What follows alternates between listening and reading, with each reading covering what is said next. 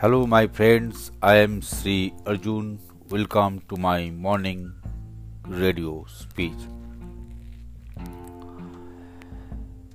The secret key of the life and its immense possibilities lie hidden in the very core of existence.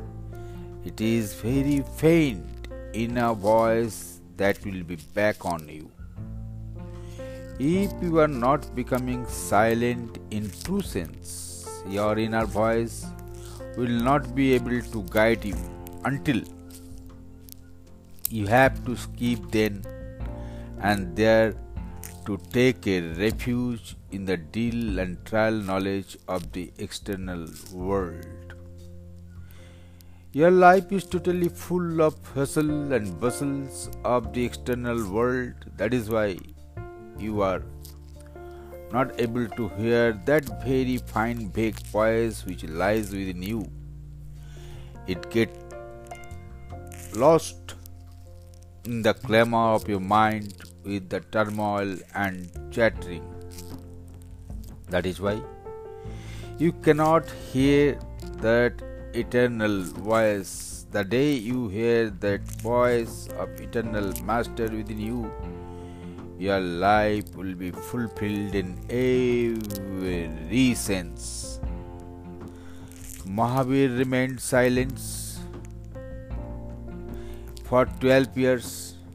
Buddha remained in silence. More than that, people asked them to speak, but they didn't.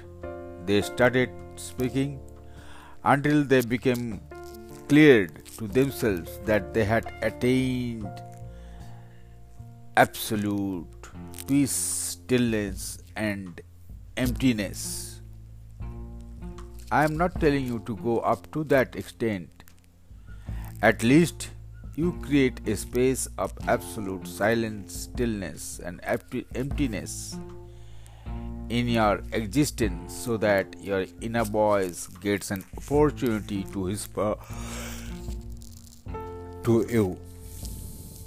The day you are totally read, ready and bring this awareness in your system on that day, the Supreme Inner Master becomes available to you. The Inner Master is always ready, he is simply waiting for you to be ready. And the day you are ready, you will find that He is always there. Once you have heard that inner voice, there is no more going astray in your life you will not make any mistake in your life. there is no scope left for that to happen. From that day, you and your inner master are one and the same. Understand this very idea clearly.